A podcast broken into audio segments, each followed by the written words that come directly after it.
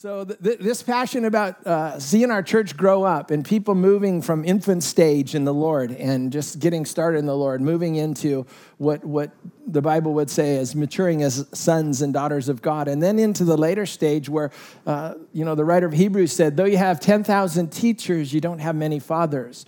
And so, a call in the body of Christ for maturity to come, that we would have true spiritual elders and leaders in our own church, but also in this community, preparing for what I believe God's going to do in these last days. Amen? So, we've been talking about that and kind of using this passage here in 1 John 2 as, as the foundation. And he said, I'm writing to you, little children, believers, dear ones, because your sins have been forgiven for his namesake. You've been pardoned and released from spiritual debt through his name because you've confessed his name, believing in him as Savior. So that's the starting place. We come to him as kids. And then uh, the writer John here, he jumps forward. He said, And I'm writing to you, fathers, those believers who are spiritually mature, because you know him who has existed from the beginning. And last week we, we unpacked this a little bit. We're going to pick it up again today. And I'm writing to you, young men, those believers who are growing in spiritual maturity because you've been, been victorious. Say victorious. Come on, victorious. And you've overcome what? The evil one. And so he defines people that are growing up and maturing spiritually as those that are victorious. You're, you're experiencing victory in your life over stuff, and you've overcome the evil one. And then he kind of writes it again. He writes it this way he, uh, sorry, go back to this. He writes it again I've written to you, children, those who are new believers, those spiritually immature, because you've come to know the Father. I've written to you, fathers, or written to you, fathers, because you know him who has existed from the beginning. And come on, read the yellow with me. And I've written to you, young men or young women, because you are strong and vigorous, and the word of God remains always in you, and you've been victorious over the evil one. Wow, I've written to you, young person, because you are strong and vigorous, and the word of God remains in you, and you've been victorious over the evil one. So last week we talked a little about what that means and about keeping the word of God in us and keeping that stirred up. And I want to launch uh, off that thought for this week. Again, where, where does that vigorous faith come from? Where does that vigorous strength come from? And it really comes from prevailing prayer. This week, I want to talk about overcoming through prevailing prayer because of the situation we're in and, and, the condition of our country, and really the need for fresh fire in people's lives and in our church. It comes through connecting with God, it comes through prayer. And so I put up there going from life support to moving mountains. All of us are on that journey from childhood through maturing faith to fathers and mothers in the faith. And some of that journey and some of that uh, adventure and some of that learning process comes as we grow in the ability to connect with God and understand types of prayer and how to engage in that prayer is what makes the whole uh, so much difference, really all the difference in our lives. Can anybody say amen? So, just, you know, this is a no brainer, but I thought I'd put it up there as a reminder. Guess what? Jesus prayed. Jesus is the Son of God, part of the Trinity, and he prayed. And if he prayed, we have to pray. Amen? If Jesus had to pray, I have to pray. So, who did he pray to?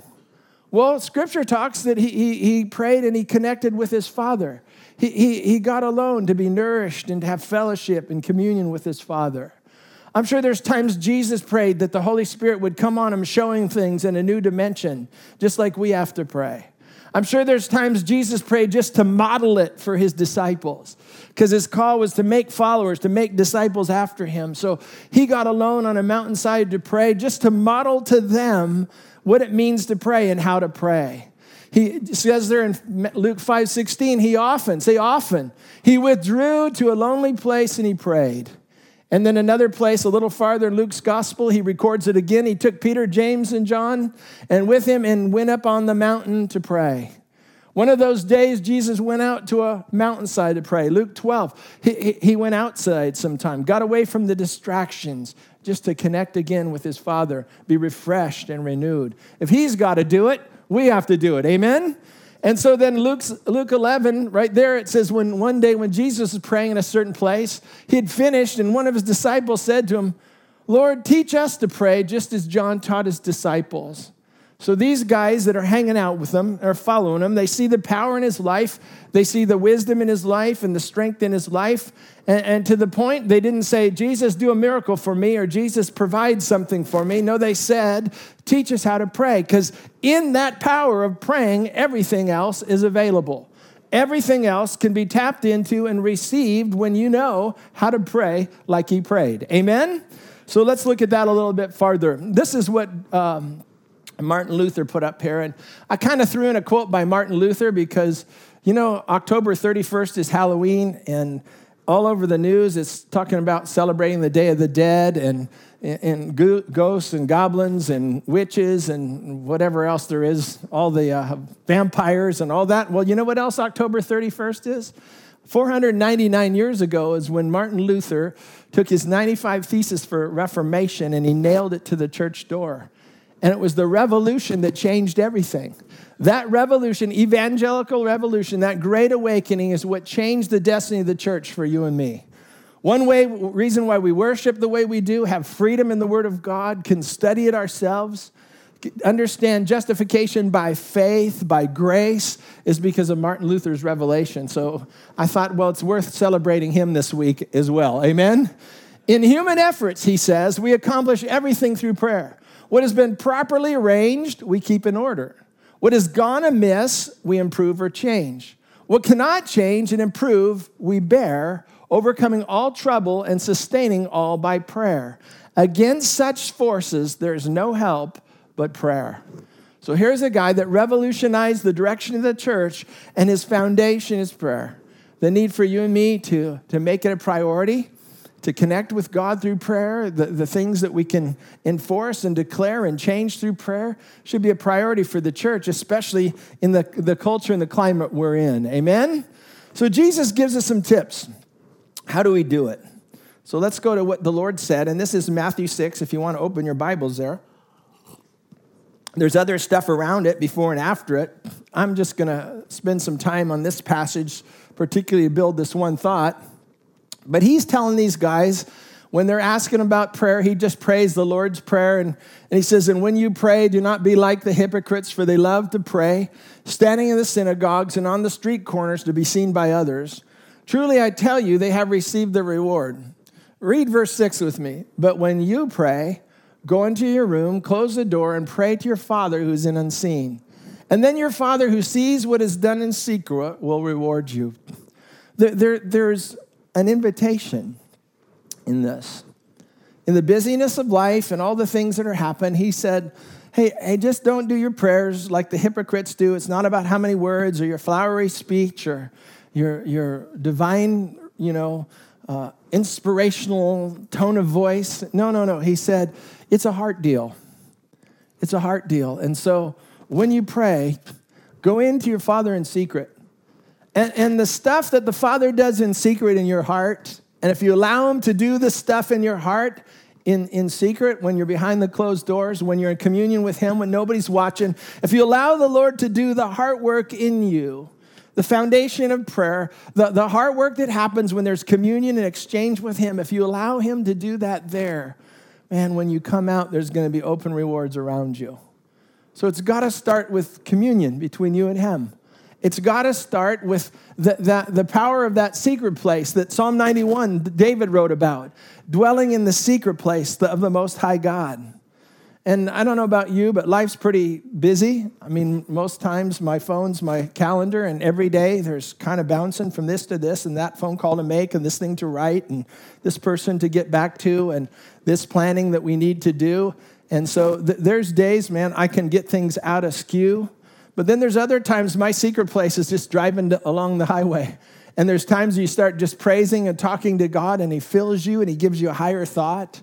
Or, or there's something, just a strength that comes, or something that just sparks just fresh joy in my heart. That communion is so important for us, so important for everyone. Amen? And, and he said here, he, he describes this because of this idea of having a strategy. He says there, there needs to be a time and a place for prayer, a, a, a, a sacred spot you set aside, or a time or an intentionality that you bring to praying. So let's talk about this secret room, the secret place, where what we go in there for. And again, this is in context of people growing from infanthood in Christ to starting to mature in Christ to become uh, seasoned moms and dads in the faith. Let's let's talk about this secret room a little bit. So in in this room, in this exchange, this secret place, there's there's power to change me, and I think that's the starting place. When we're alone with the Lord, He starts with us. He's working on us. And then in prevailing prayer, in, in overcoming prayer, we get insight and authority on how to change circumstances for you, how to pray for one another. And then last but not least, we're going to spend a little time talking about power to change the world, influencing the world around us. So there's a few things to cover, big subjects in just a few minutes. Let's talk about power to change me first. I was spent some time this week with David Litke, and he's a, a marriage and family counselor and he's coming to our church now, and we're working on uh, messages for down the road. But I, I was talking to him about brokenness in people's lives and how we overcome. And he said the, the, you know, the monologue that goes on in many people's heads pretty negative. You've been seated with that, words that were spoken over you when you were younger, hurts that came through school, and maybe even now. Uh, you see almost weekly on the internet kids that are being bullied to the point of suicidal actions. Well, these thoughts, this that I'm the ugly sister or the horrible daughter, or I'm not even second choice. I'm the leftover. I'm not the clever one or the skinny one. I'm the talentless one. I'm the why are you here one. A survey from 2012, National Health Institute said 21% of people surveyed on the spot interview, the interview they took right then, 21% of them say they were fighting feelings of sadness and hopelessness or they felt worthless. And so, in this room this morning, if we have 100 people here right now, 120 people, one, maybe one fifth of us might be fighting that overwhelming feel this morning, feeling this morning of just a, a hopelessness or a worthlessness.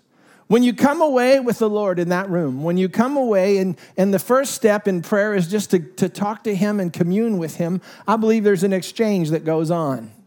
This picture was intriguing to me. I found it. This is Mel Gibson from The Passion of the Christ sitting next to Jim Caviezel when he's fully dressed as Jesus after he's beaten. Now, let me just ask you a question. If that was you sitting in a chair next to the Lord who just revealed himself as the one who sacrificed everything for you, if you could see the scars, if you could see the blood, after you get over the shock and awe, and being aghast at just the, the look of, you know, his presence, what would the message be that you would receive from that? If he appeared to you in the secret place, what would you feel or sense from him if he, if he revealed that self stuff to you or himself in that condition to you? I think it's got a lot to do with what we're talking about today the idea that you're loved. If you understood why he did it, the price he paid, he gave everything because he loves us. He paid the ultimate price. He shed his blood to pay, make payment for that separation that keeps you and me from everything that God has for us and wants for us. Scripture says, because of the great love with which he loved us, even when we were dead in our trespasses, he made us alive together with Christ. In that exchange, exchange when Jesus said, Hey, when, before you start praying, come alone to the secret place because I want to talk to you there. Being renewed in the love of God is huge for any kind of effectiveness beyond. I, I was listening this, this week on a long drive. Uh, it was the Christian radio, Family Life Radio, and they were interviewing some guys that are working with the unreached people groups, and particularly these guys were working with Muslim populations around the world. And they're reporting just there's multitudes, multitudes, perhaps in the thousands uh, uh, uh, of Muslims coming to Christ because of encounters they're having with Jesus. Now, there's been more Muslims that have come to Christ the last two decades than, than all the time since 1400. So, all the evangelistic work after the Crusades, there's more Muslims coming to Christ now than ever before in history. And one of the key things that are happening, they're having dreams and visions, and the Lord's appearing to them in villages in different ways, and it's sparking them a hunger and a love, especially uh, in the culture they're around now, where they're seeing the evil side, the terror side of Islamic faith. They're more open than ever before to come to Christ.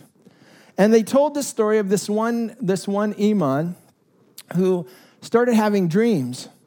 And he came to this guy who's talking on the radio, this guy's friend who's working over there, and he told him about a dream he'd been having about Jesus. And he said, I've been having this dream for 30 days now, every night. And he had all kinds of questions. And he said, This is the interesting thing for me, the commentator said, was this guy said he could hardly wait to go home at night to dream because in his dreams, Jesus tells him that he loves him. And he's never heard it from any other place. That in that secret place, when God begins to convince us that we're loved, that we're not the ugly sister, we're not the, the, the discarded son, but in that place, when God begins to exchange and show and reveal the, the cost of his love for us, and we get hold of that, and it sinks and it sticks that we're loved by God. And because we're loved by God, He wants that message to go to other people and stick and live and change and revolutionize their life as well. Amen? The second thing I think would happen is that he would talk about being forgiven and cleansed. It says here, if we walk in the light as he is in the light, we have fellowship with one another. And the blood of Jesus Christ, his son, cleanses us from all sin. So, Jesus' invitation to start first in the secret place and to start first in communion with God is come and get forgiven, come and get cleansed. Another story that came from this radio broadcast had to do with the, the son of a Somali pirate now, these guys are the ones that have been on the news the last few years. They've been taking over ships and hijacking and capturing people. And, and one of these Somali warlords had a son who started hearing about the gospel. I think it was through the internet. And this son eventually received Jesus as Lord and Savior. And he was trying to hide it from his father. And his mother found out and, and just warned him and said, If you don't leave, something's going to happen to you. And, and she helped make the arrangements the mother did for the son. When the father found out that the mother was involved, this is brutal. The, the, the father hired two thugs who stabbed the mother and videotaped it for the son. And the father sent the videotape of his mother being murdered and killed to the son, and the son carried that for a while, even as he served God in his way. But and I don't even know how long time went on, but it was reported that one day the son was in the marketplace and he saw the two guys that were on the video that murdered his mother in the marketplace. And he engaged him. He called him over, told him who he was, said, I know what you did to my mother. And in that conversation, I don't know how it all unfolded, but by the end of the conversation, that young man, that young son, told the two murderers that he forgave them in Jesus' name. And it blew them out of the water. They never heard anything like that in their extremist faith. They've never heard the idea of forgiveness. They never heard the idea of mercy. It's always been an eye for an eye, a tooth for a tooth. But in that exchange, they heard about forgiveness. And because of that forgiveness, those two guys gave their heart to Jesus and later on joined the Son in his own ministry. Now, now let me challenge you with this. If our God could put that kind of a compassion in a man to forgive these two guys, how big is the love of God and the forgiveness of God and the cleansing of God available for you and me? If God can work that in a, in a simple, sinful man's life, how much bigger is his compassion towards us? How much bigger is his cleansing and forgiveness for you and me? That we shouldn't have to walk in the shame of yesterday. We shouldn't have to walk in the pain and the torment of things that have been spoken and said over us. We're new in Christ, amen? We're called to be victorious. Get past those things, grow up in those things. And that comes from the exchange in the secret place. You can receive strength and strategy in that, that secret place. When you come to the Lord, He says He would pour out His Spirit on us. Acts 1 8 is the promise you shall receive power when the Holy Spirit's come upon you, and you'll be my witnesses. Why does he draw us into the secret place? So he could put his power on us, so he could give us strategy, give us higher thoughts. I don't know about you, but if I stay stuck with my own thoughts, I'm always going to have the same results I've always had. I need higher thoughts from him. And this passage says in 1 Corinthians 2 but it was the, to us that God revealed these things by his Spirit, for his Spirit searches out everything and shows us God's deep secrets. Man, we have a secret weapon inside of us. We have the power of the Holy Spirit who searches the heart of God and reveals the secrets of God, the strategies of God, the wisdom of God, and then gives us the strength of God to walk it out. When I preach to myself this message, I think, dude, why don't you spend more time in that secret place? Why don't you spend more time being refreshed there and renewed there and being cleansed there and being empowered there before you step out in the world we're living in and try and navigate and negotiate all the stuff that faces us every day? Look, no one knows the thoughts, can know a person's thought except that person's own spirit, and no one can know God's thought except God's own spirit. And we have received God's spirit, not the world's spirit, so we can know the wonderful things God has freely given us.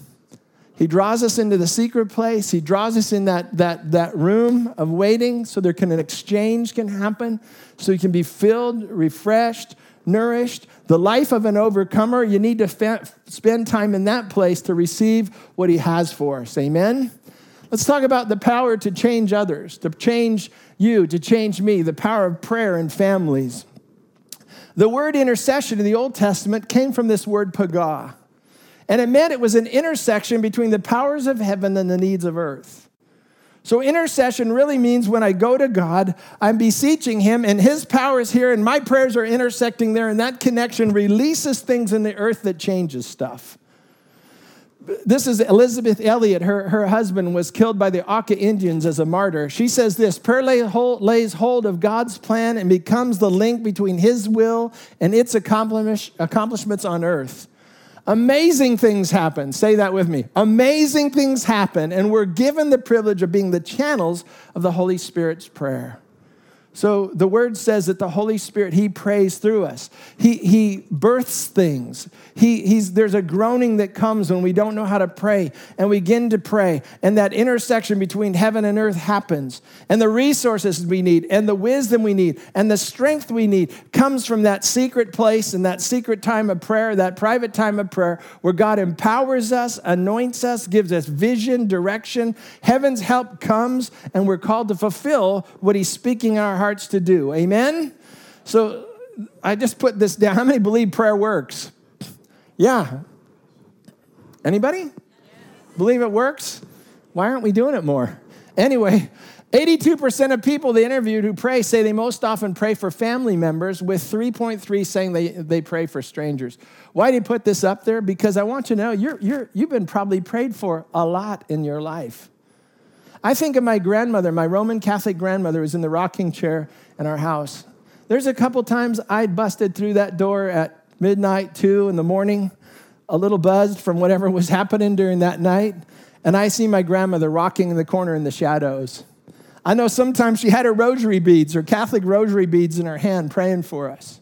The power of people praying for you has made a huge difference that only heaven will tell the difference it's made.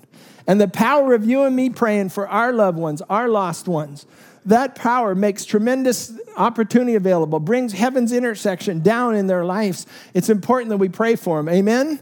About 87% of people who pray believe God answers their prayer from some of the time to most of the time.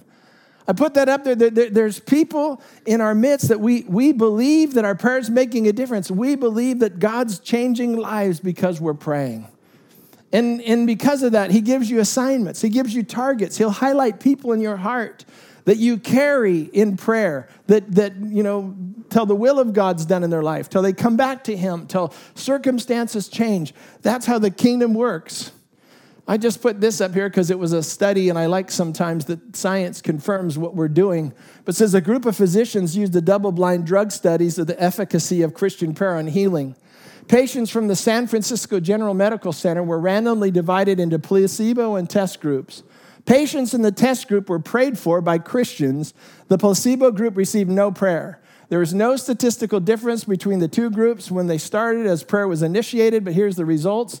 Patients who were prayed for suffered less congestive heart failure, required less diuretic and antibiotic therapy, had fewer episodes of pneumonia, had fewer cardiac arrests, and were less frequently intubated and ventilated. Now, there's science just paying attention. There's difference when people pray. When you and me declare the promises of God, when we join forces together in a prayer of agreement and release that, circumstances can change in people's lives.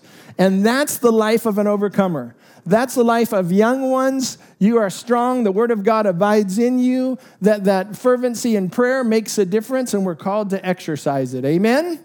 In Luke 5, Jesus exhorted us kind of along the lines of what we sang about today. he exhorted us in our prevailing prayer not to give up. Tell your neighbor we can't give up. And he tells two stories back to back in Luke's gospel. Well, they're just a couple chapters apart that reinforce this. He said to them, Which of you shall have a friend and go to him at midnight and say to him, Friend, lend me three loaves? For a friend of mine has come to me on his journey, and I have nothing to set before him. And he will answer from within and say, Hey, don't trouble me. The door's now shut. My children are with me in bed. I can't get up and give it to you. But I say to you, though he will not rise and give it to him because he is his friend, Jesus said this, read the yellow with me, yet because of his persistence, he'll rise and give him as many as he needs. Jesus worked this story in, and I believe it was revealing how the kingdom of heaven works and how prayer can move things. He said, It's not convenient. The guy's coming and asking for a favor. It's not convenient now. It's not easy now, but because of the persistence, of the praying person, there's going to be a release from God's storehouse to him. The spaga, the intersection will happen, and the, and the things will be released. And then he goes on, so I say, same conversation. So I say to you, read the yellow with me. Ask and it'll be given to you. Seek and you'll find. Knock and it'll be open to you. For everyone who asks receives, and he who seeks finds, and to him who knocks it will be opened. And then he gives a, just a kind of a humorous little thing here. If a son asks for bread from any among you, will you give him a stone? Or he asks for a fish, you're going to give him a serpent instead of a fish? Or if he asks for an egg, will you offer him a scorpion? If you then, being evil, know how to give good gifts to your children, how much more will your heavenly Father give the Holy Spirit to those who ask? Here he said, God will respond with spiritual wisdom, spiritual insight. Another place, he said, how, many, how much more will your heavenly Father in the other gospel, Matthew's gospel, give good things to those who ask him? The idea is in persistent prayer, asking prayer, seeking prayer, prayer that doesn't give up. God promised he would answer. He would pour out his spirit as an answer to us. He'd give us the things we need as an answer to us. Our job is to what? Ask and to seek and to knock and to stand. And God will deliver. Amen? Okay, then 18, we go down a few more chapters, and I'm sure guys are still intrigued. The guys are following about prayer and how this whole thing's working. And he spoke a parable to them, and he said, Men always ought to pray and what? Not lose heart. The waiting. We sang about the waiting. In the waiting, there's always opportunity to give up, there's always opportunity to lose heart. We sang about it today that God is in the waiting. And here Jesus said that men always ought to pray and not give up or not lose heart. He said there was a certain city, a judge, I'm sorry, there was in a certain city a judge who did not fear God nor regard man. Now there was a widow in that city, and she came to him saying, Get justice for me from my adversary. And he would not for a while, but afterwards he said within himself, Though I do not fear God nor regard man, yet because this widow troubles me, I will avenge her, lest by her continual coming she weary me. So God uses two, or Jesus uses two stories within a few chapters to reinforce to his followers and disciples. There's something about persistence that's going to get its way. There's something about persistence that's going to win out. And then Jesus used the contrast. This is an unrighteous judge who really doesn't even have any compassion on the lowliest of all. Here's this widow. And Jesus uses to say this story of an uncompassionate judge and this widow, even because of her perseverance and because she won't give up, something's gonna change and something's gonna happen. And then the Lord said, Hear what the unjust judge said. And shall God not avenge his own elect who cry out day and night to him? Though he bears long with them, I tell you that he will avenge them speedily. Say speedily. He'll avenge them speedily. And then he throws this in. And nevertheless, when the Son of Man comes, will he really find faith on the earth? He contrasts that persistence and that crying out with people's heart of faith that says, I'm going to trust you, I'm going to hang in there, I'm going to believe you, I'm going to push until the answer comes. So I just little note, stay persistent in your prayers. The answer's on the way. Tell your neighbor the answer's on the way.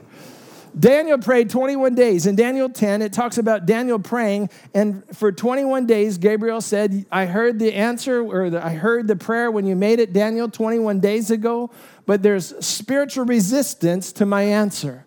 And so sometimes it doesn't come right away, and we have to persevere. Now, when other people's wills are involved, that sometimes requires conviction and repentance on them. During that part of your waiting, work on you. The timing of their turning is not up to you. I know when my brother was out on the streets, not my brother Pat, well, he had to share of that, but a little bit. My, my older brother, when he was on the streets 20 years, there was times our family's praying. My mom was distraught. There's just things going on. He's in the hospital, then he's in jail, and, and, and it was just traumatic for years. And if I had my choice, that turning would have happened long, long, long time ago. But sometime it doesn't work the way we pray. Yet we never gave up. And before he went to heaven, he was sober five years. And he was in our church with his hands up. Before he went to heaven, we got to baptize him. And it's not always my timing, but God is faithful. Amen? So don't give up. Tell your neighbor we can't give up. Push until something happens. Push until the answer comes. Push until God makes it clear. But just don't give up and you're praying. Amen? I know I got a few more things to cover, and we're here we go. Power to change me, power to change you, but there's power in prayer to change the world around us. Scripture says we're not wrestling against flesh and blood. Ephesians 6, finally, brethren, be strong in the Lord in the power of his might. Put on the whole armor of God that you may be able to stand against the wiles of the devil. Read verse 12 with me. For we do not wrestle against flesh and blood, but against principalities, against powers, against the rulers of darkness of this age, against spiritual hosts of wickedness in the heavenly places. Therefore, take up the whole armor of God that you may be able to withstand in the evil day, and having done all to stand, stand. So, scripture makes it plain that there's times where we get alone with God and He works on us. Then the, the privilege and the responsibility to pray for others. But even in a community, when we recognize that there's spiritual forces that have control of things. Scripture says in 1 John that the whole world lies under the sway of the evil one. So God can't be blamed for all the wickedness that's around us. It's people that have been corrupted. It's the working of powers and principalities behind the scenes sometimes the being in corruption. Why evil things happen to good people. There's a spirit realm we can't ignore, and many of us don't even acknowledge it in our Western intellectual culture. But scripture says we're wrestling not with just flesh and blood, but there's powers and principalities at work. Amen? And so victorious people, overcomers, learn that, know that and they know how to pray using the Word of God and using the promises of God's Word. And when Jesus was tempted in the wilderness against Satan and temptation, he used the Word of God, the sword of the Spirit. He said, It is written. It came out of his mouth to defeat and to push back the angels of darkness.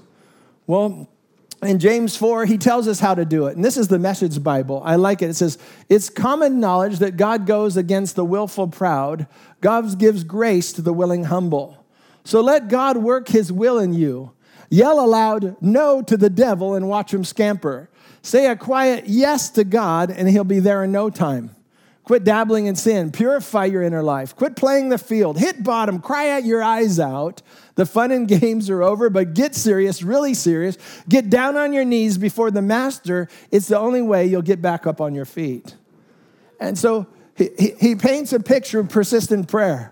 He paints a picture of getting real with God and, and resisting the enemy by the words of your mouth, by the sword of the Spirit, and saying yes in submission to God and just watch and see what's going to happen. So, power to change the world. Billy Graham said this to get nations back on their feet, we must first get down on our knees. And, uh, and reading stats on prayer, th- this is the sad thing because we're in an election that's so divisive, and we're in a, in a time in our history when politically we're, we're so adverse to one another, but those that said they pray, only 12% said they pray regularly for their government officials.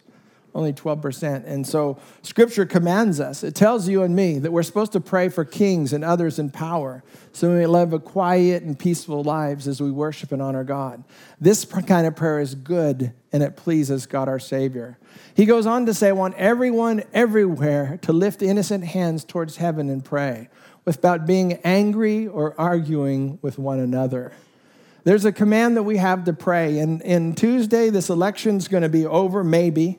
Depends on how things go. There's probably going to be suits and, and tension afterwards. And then you and me are going to accept the new president, the new, the new administration as it is. And you and me are called to love and we're called to pray and we're called to, to serve and to work because we're serving a different kingdom. Amen? And we're called to influence through our prayers.